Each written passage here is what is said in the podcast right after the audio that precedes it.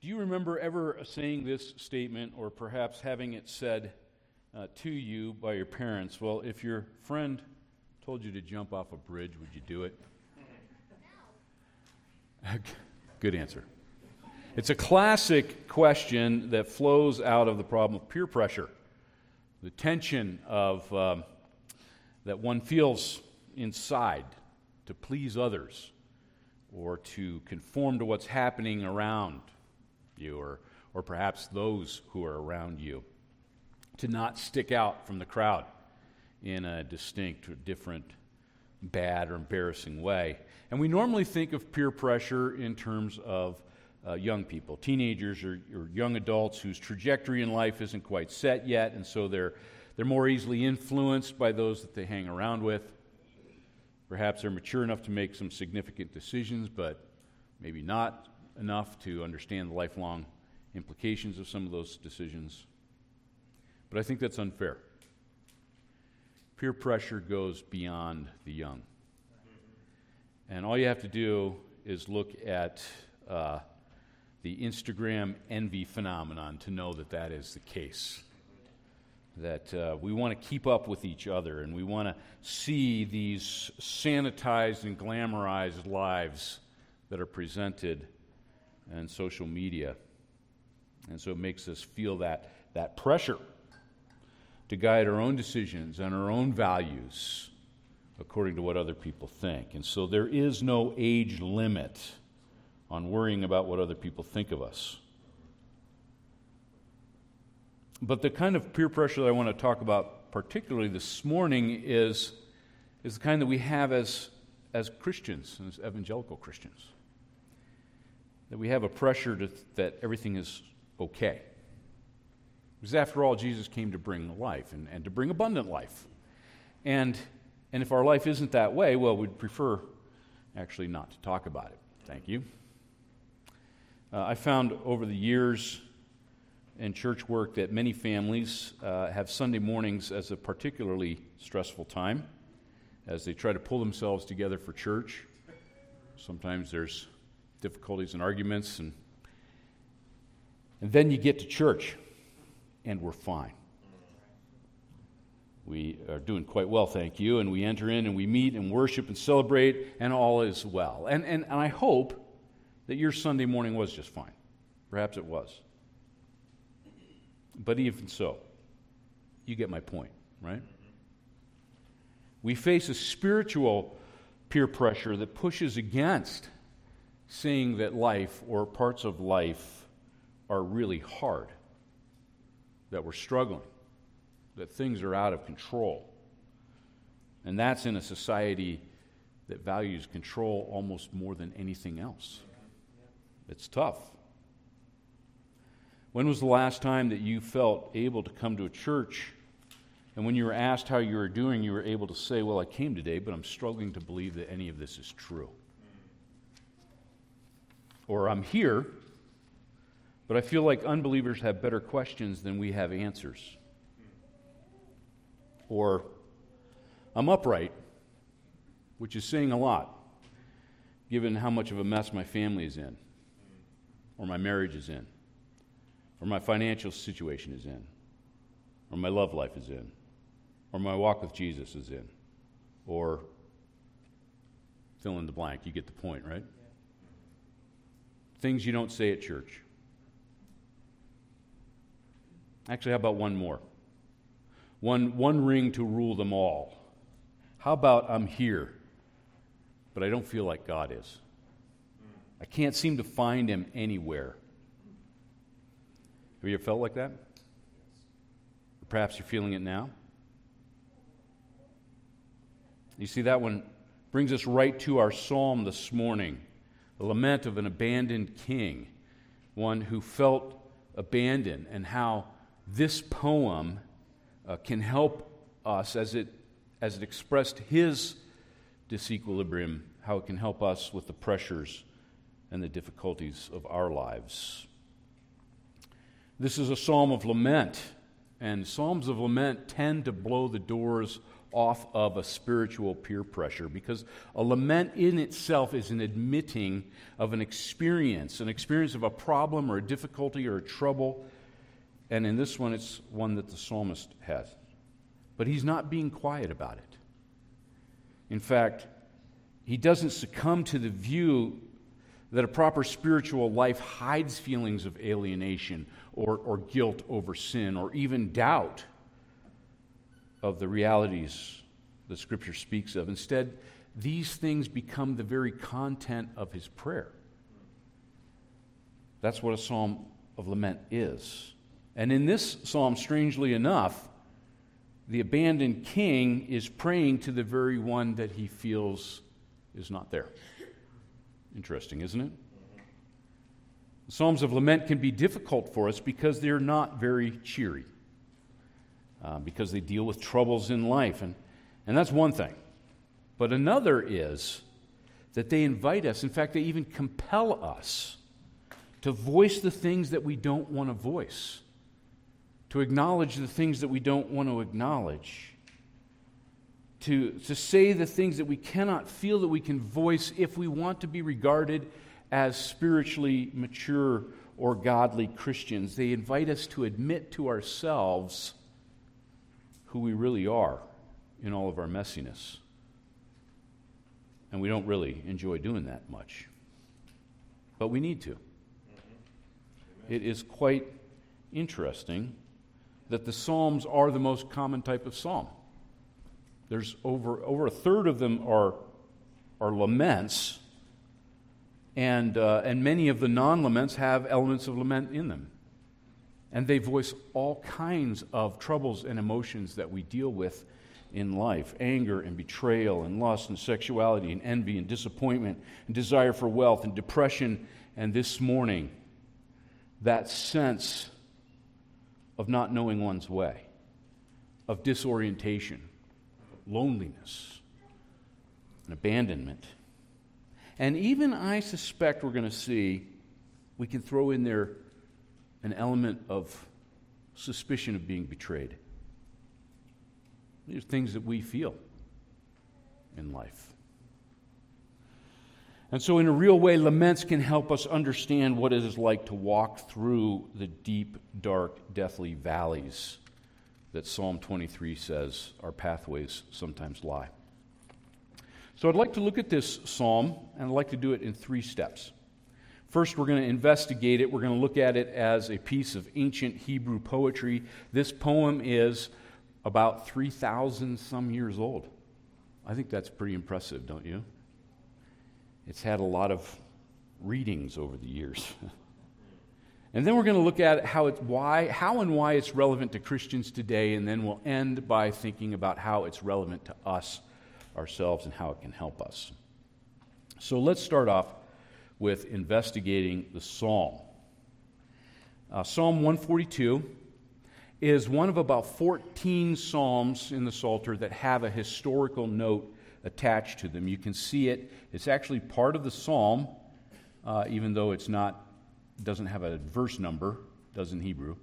A maskil of David when he was in the cave, a prayer. Lots of research has gone into these notations, lots of articles and books.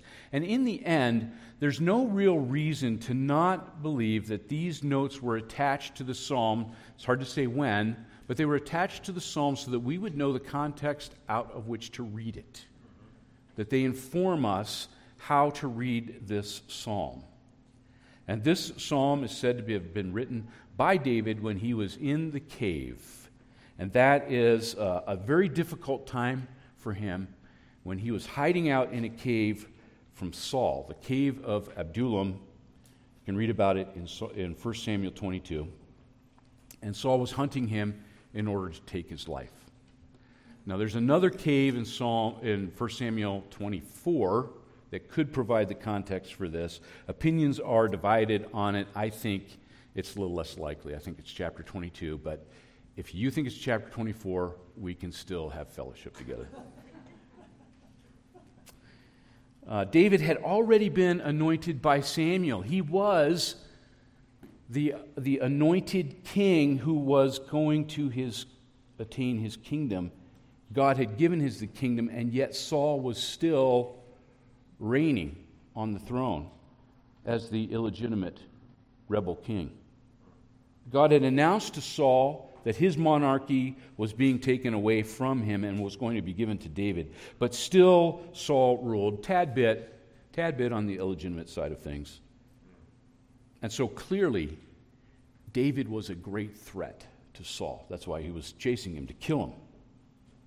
And this psalm then needs to be read in the light of David's desperation of a man being hunted and chased. He's there in a hidden, inaccessible, natural refuge where he could cower. And 1 Samuel 22 says that he was had a band of the poor and the misfits and the debt-ridden of society who gathered around him, and he was their captain. They provided little comfort to him in his feelings of, of having been abandoned by God and this deep sense of confusion that he has, of aloneness and abandonment, leads him to prayer. And, and you see in the notation, that's what this is. This is a prayer out of the depths of a cave prison, vocalized by a king who thinks himself abandoned. So, once again, this is a cheery one this morning for us. There are uh, numerous suggestions as to how this psalm is structured. I think this is the simplest and easiest. It starts with a cry of abandonment. In the middle is the lament of what is, what is wrong and what David is feeling. And then in verse 5 on, you see him crying out and asking for um, deliverance.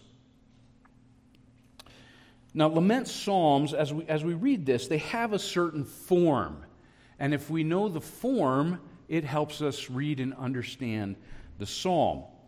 And so I want to give you those. I'm not going to touch on all of these, but here are the different parts of a lament psalm, and I put in the, ver- in the parentheses afterwards where you find them in this psalm. And let me mention just a few of them. The first one is extremely important. Uh, they have an initial cry to God. And you can see that. Uh, with my voice, I cry to the Lord. With my voice, I, I, I ask for mercy. I make supplication. I pour out my complaint, explain my troubles to Him. And so it's, it, there's a statement where the psalmist begins by crying out to God. And secondly, a lament, the Psalms obviously have to have a lament, don't they? And in this one, you can see it there in verses 3 and 4. David pours out his lament, his complaint, but it's not a whining. It's not like uh, something's not to his liking as though his, his beverage is too warm, but rather it's something significant in life that is amiss and that, that he doesn't feel should be amiss because of his relationship with God. He's being pursued and hunted like an animal forced to a trap. You see that at the end of verse 3. They've hidden a trap for me. It's an external problem and a crisis that he's feeling, but, but it's caused this deeper inner travail in him. It's an internal disorientation that he's feeling. He's alone even while he's, he's in the midst of this ragtag army that's amassing around him. It's so bad, 1 Samuel 22 tells us, that David had to go to the king of Moab and ask the king of Moab to protect his parents from Saul during this time. First, he's an anointed king, and then he's an abandoned king. The third part you see there that I want to mention is uh, number four a psalm, a psalm of lament has petitions. Because he had a problem, David has requests that he think would help remedy the situation. And we'll look at these in verse 6 in a few moments. But finally, Psalms of Lament, with only two or three exceptions, all have a turning point where the lament turns to praise. And in this psalm, you can see it at the very end in verse 7. So he, to come out of prison so that he can give thanks and the righteous will surround me, that it ends in lifting high uh, God's name. So there's a vow to praise and, and a description of what the praise will look like. So those are the parts that you're going to find in the in this you know over a third of the Psalms. This general form. Not every one every one of those five will be there, but quite often they will, and it'll help you read the psalm better. But really, the easiest way to grasp a lament psalm is to ask four basic questions, and we're going to do that here. And this is what they are Who, why, what, and how. The first question is Who does the psalmist want to listen to his cry? And the obvious answer to this invariably is going to point us to the Lord, the covenant God, isn't it? I mean, it only makes sense. The whole point of a lament is telling God what the problems are. So it might seem a bit obvious, but in asking this question, we start to uncover some rather foundational things in this short prayer. For instance, seven times in this prayer, David vocalizes his thoughts and his desires to God. Look at them with me. Uh, verse 1 With my voice I cry. With my voice I ask for mercy. With my voice I pour out complaints. I tell troubles. And then down in verse um, 5, I cry.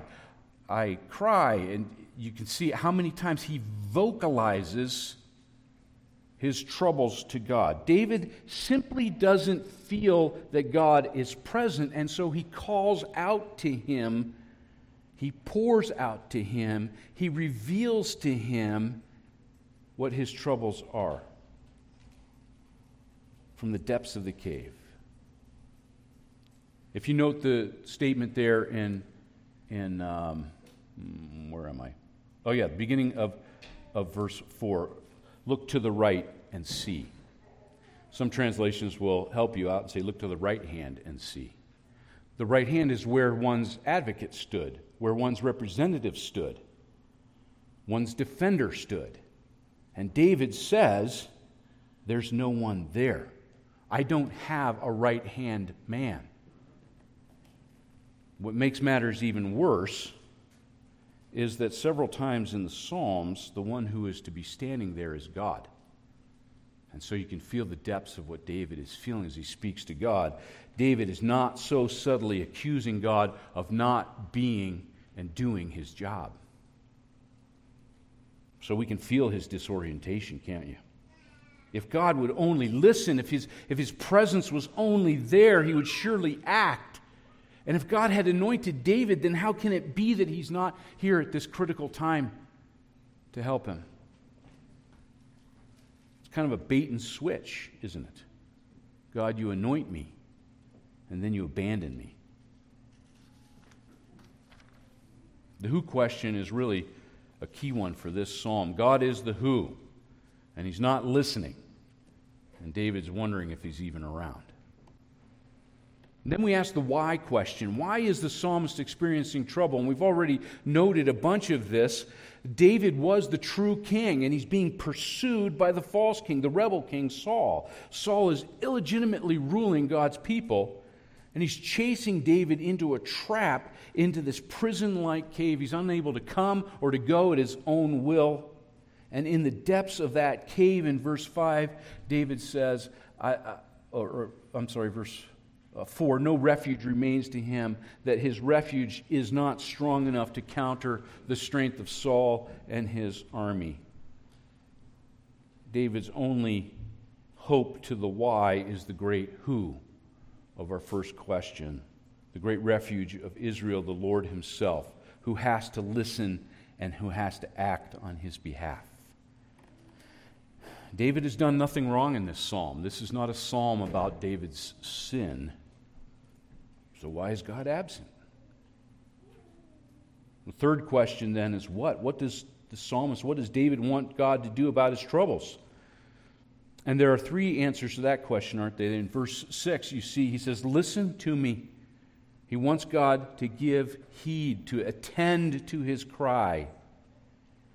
Second, he wants God to deliver him out of Saul's hands.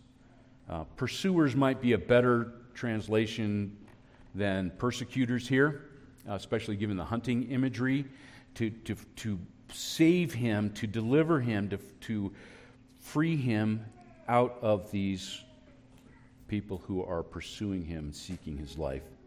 David is tired. You see, his spirit is faint within him. He is very low. Verse 6. He wants God to tip the scales in his favor. And so he's praying, he's asking for these things to address his situation. And the third petition is found in verse 7 to be freed, to be brought out of this prison cave where joyous praise to God is suppressed because of how difficult things are. So he's experiencing. He's, he's crying out to God. He's experiencing these troubles. This is why he's experienced them. This is what he wants God to do about it. And then finally, how does he anticipate that God is going to resolve his trouble? And the answer really is simply the actualization of the requests. Verse 6, following, you know, listen, attend to my cry. I'm brought very low. Deliver me, save me from my, from my pursuers. They're too strong for me. Free me. Bring me out of this prison so I may thank you and give thanks to your name, and the righteous will surround me, and you'll deal bountifully with me. The word surround there has denotations of a crown. So, as the crown surrounds the head, so the people will surround him. So, we shouldn't think of just kind of like a, a happy uh, gathering of people. Rather, there's a real royal and regal element to this. That as David is freed from the cave and as crowned and surrounded by the rightful position that he has been anointed for, his people will surround him in like manner. God is going to establish David as king, and David anticipates that there will be praise and there will be thanks and there will be honor given to God for what he has done. The generosity, the bountifulness with which he has dealt with David. That's what he anticipates happening to resolve this lament. God will come back and he will be and he will listen as the covenant Lord should. Well, if you, I think if you remember those four questions, those elements, that's going to help you as you read a lot of the Psalms. It'll, it will help make sense to them. Um, this psalm has the advantage of that historical note, but, uh, but those questions and those elements will help you, I think, as you read. And they also help us now come to the question of how this psalm is relevant to us who live millennia later. And so that brings us to its relevancy in Jesus. Now, as I said, this is an ancient poem written in a different language, millennia old, and yet today we regard them as relevant to us in a way differently than, say, the poetry of Homer or of Virgil and, and the baseline is that the relevancy and the meaning comes from the Psalms' connection to Jesus.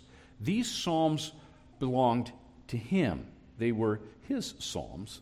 And because we are His, then the Psalms are ours as well. They come to us through Him. We are neither Jews nor are we in the Old Covenant.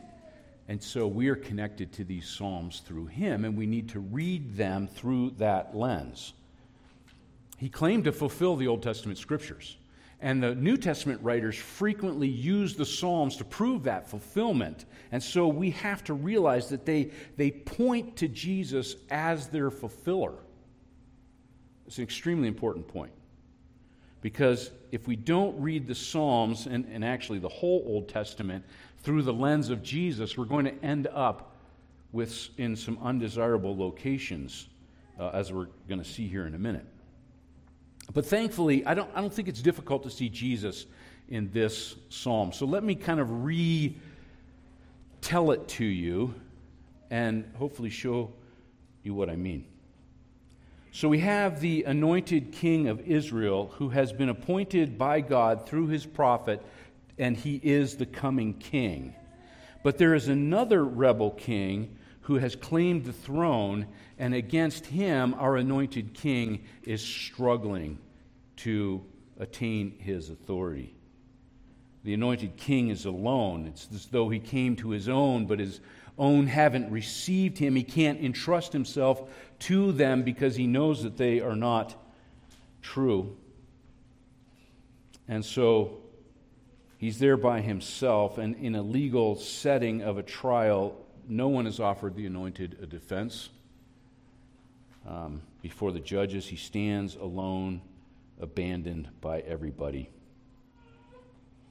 In verse 5, you see that he claims that God is his portion in the land of the living. That's the status of the priests and the Levites. They were not given land in Israel because God was their portion. They served him at the tabernacle. And so to have God be your portion is a priestly thing. So we have the abandoned king who is now a priestly king. And you see him now abandoned deep inside of a rock tomb, awaiting for God to bring him out, to free him so that praise might be given to God's name.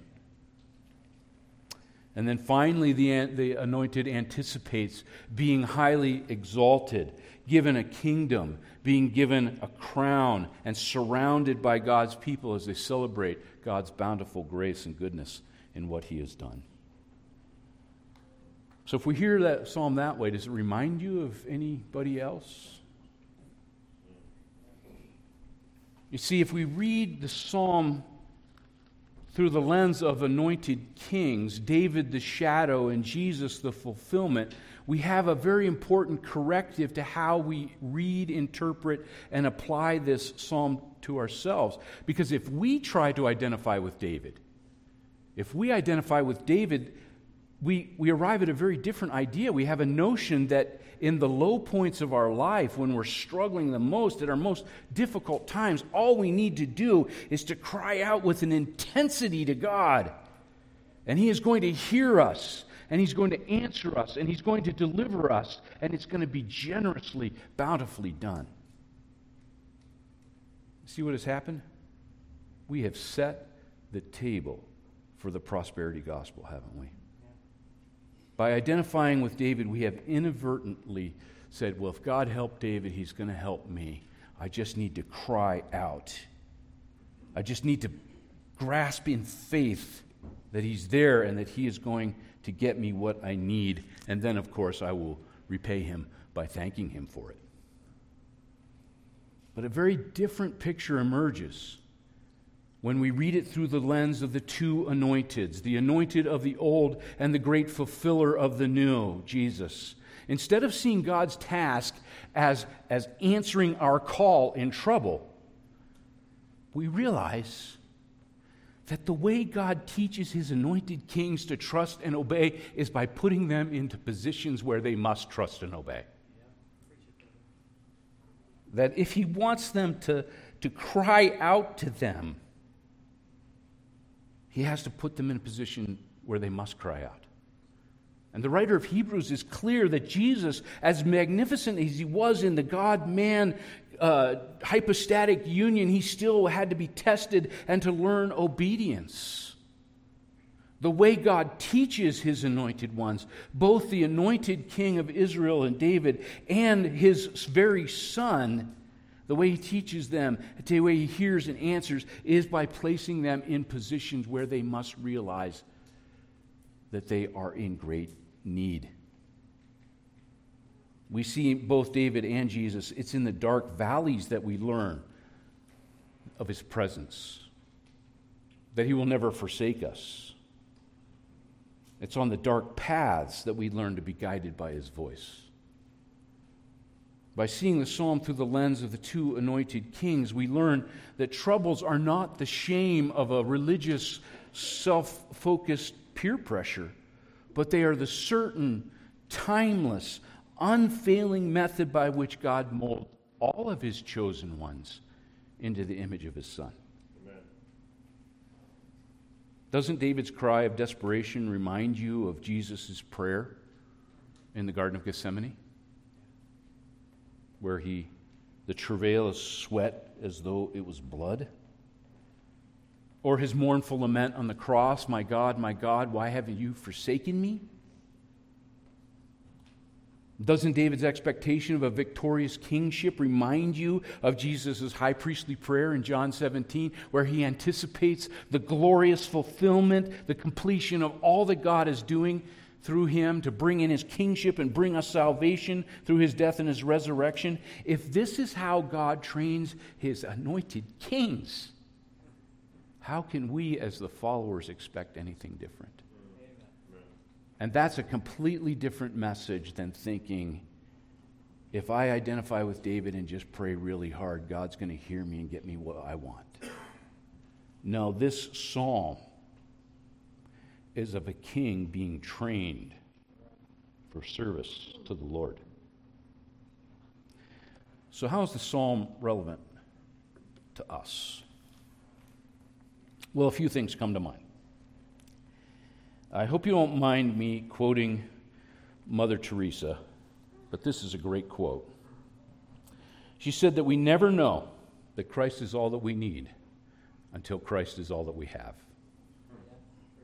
And this psalm reminds us of that as we see that only clinging to the Lord will bring the hope and the anticipation and the endurance that we need to get through the struggles of life that God is using to train us. You see, it's impossible to cry out to God in our need when we are surrounded by all the things that we think we need. Laments, and particularly this lament, drive us to seek God as our sole value. Uh, this practice of seeking Him and His kingdom lies behind all the New Testament injunctions to endure, to hold fast, to cling to our certain hope, to not turn back, no matter how difficult times may be. We cry out to the one that we know is there, even when we don't know that he's there. For some of our brothers and sisters around the world, they are praying the truth of this psalm while they give their lives. Their reality doesn't really embrace a religious peer pressure like we like we have. And our time for that may come. But if it does, it will be the truth of this psalm that points the way to enduring through those difficult times and preparing for those difficult times. We follow the anointed kings in their unrelenting pursuit and lament and searching for God, even when we wonder where He is even when we wonder what he's doing, this is how he trains us for faithfulness. Another application is that it's right and proper, I think, to vocalize our thoughts and our requests to God. Even reflecting back, we tend not to want to admit that, but it's right and it's proper to do that. David cries out, and his voice is bouncing off of the cave walls. The Psalms are full of this auditory speech, this out loud communication with God.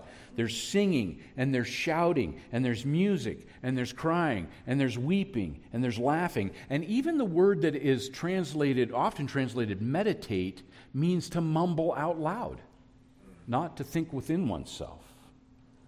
And this emphasis on vocalizing, I think, is very important to us for two reasons. First, saying something out loud changes things. It changes the way we think.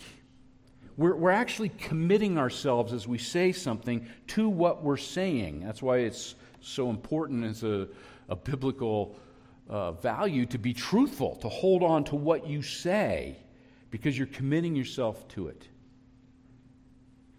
There's a whole there's a whole field of study about this, speech act theory.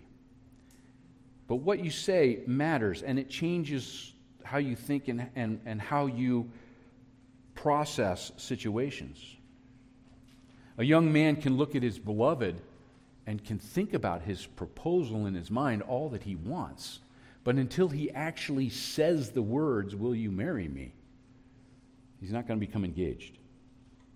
So, by speaking out loud, David condemns a spiritual peer pressure that pretends because he's vocalizing and he's admitting that all is not well and that God is the one who can solve it. He pours out to God what he doesn't want inside all of the doubt, all of the betrayal that he's, he's been anointed a king, and here he is in a rock tomb. He's the loss. I've been promised a kingdom, and I've been given a cave. And it's important that David says this out loud to God, not to others, although we have this conversation recorded. Pouring out to others what, what is to be poured out to God is never a profitable move. It damages relationships. So we need to be careful what we say, but we need to say it and commit ourselves to it before God. But secondly, when David speaks out loud, he is committing himself and affirming that someone is there when he feels precisely that someone is not. It is faith over feeling. Despite feeling that God is not there, David knows that he is, and his words commit him to that. And in like manner, even in dark times, we must commit ourselves to the fact that Jesus spoke to us I will never leave you, I will never forsake you. And so our prayer might be I know you're there, but why are you not here? At the same time, speaking these words will slowly train us to learn that He is always there. He is always at our right hand, never changing, ever living to make intercession for us, as Hebrews says, and as we saw in the story, or see in the story of Stephen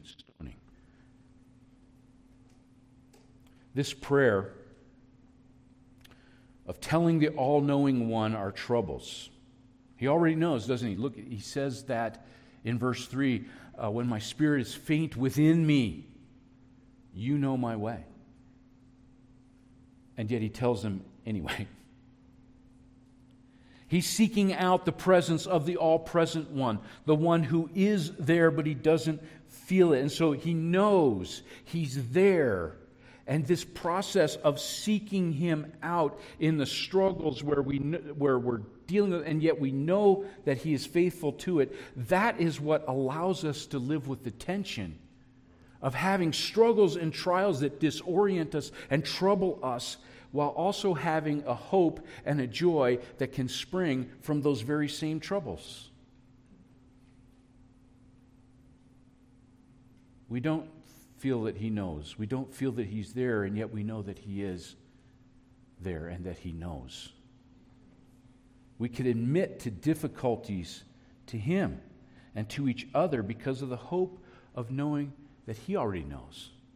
And He's using them for His good plan, just as He did for both the picture of the anointed king and the real anointed king of Jesus. Hebrews 12, 2 says, looking to Jesus, he's enjoining us to look to Jesus, the founder and perfecter of our faith, who for the joy set before him endured the cross, despising the shame, and is seated at the right hand of the throne of God. That passage in this psalm, and, and think of, of Philippians 2 as well. He, he humbled himself and took the form of a servant. Now he's exalted with a name above every name. Humiliation difficulty always precedes exaltation. And that's what this psalm is teaching us. This anointed kings teach us that in the struggles of life, whether painful relationships, rejection, physical difficulties, even for some martyrdom, well, they're never desirable. It's not something like, ooh, ooh, pick me for that. We know that God knows our way. And we can rejoice knowing that He is using those things for his plan of bringing everything together in Christ so that we can, strangely enough, we can rejoice and we can lament at the same time out of the same struggles, and both are proper and good.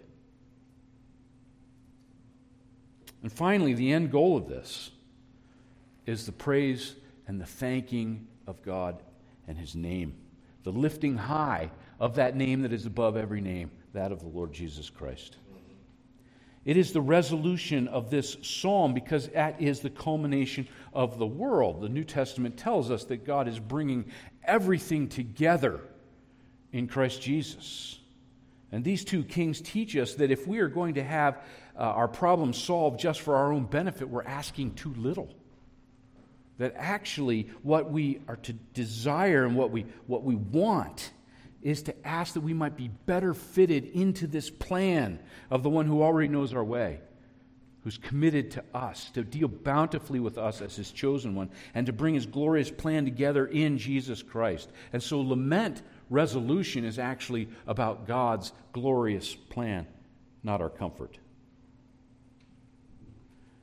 So, at the end of it all, this psalm is for the Christian. It's for the one who has placed their trust in Jesus Christ as this King, as the Savior, as the Lord to whom this psalm points to. It addresses, though, the issue of when life doesn't seem so abundant, when joy doesn't seem, when joy does seem so distant, and God seems so far away, and life is not what we signed up for. And it provides a method of bringing our cries before Him authentically, even while we know He already is aware. He knows our path, He knows where it's leading, and we long for the resolution of our problems so that He might be glorified and Jesus Christ might be extolled. And that's going to look different than a resolution that just solves my problems and benefits me. And so, in the end, God will indeed deal bountifully because by faith in His Son, we share in His death and His resurrection. And we are the ones, then, the righteous ones, given that righteousness because of Christ's death for us. That's us at the end of verse 7. Where are we in this psalm? That's us. We are going to surround him because we share in his death and resurrection by faith in him. We gather around him gloriously, thanking God for what he has done.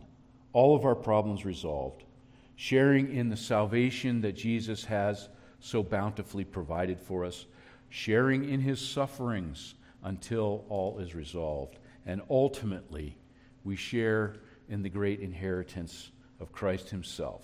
Because if God has given us him, what will he withhold from us? So let this psalm encourage you to embrace who you are come before God, and hope, even in the midst of difficulties.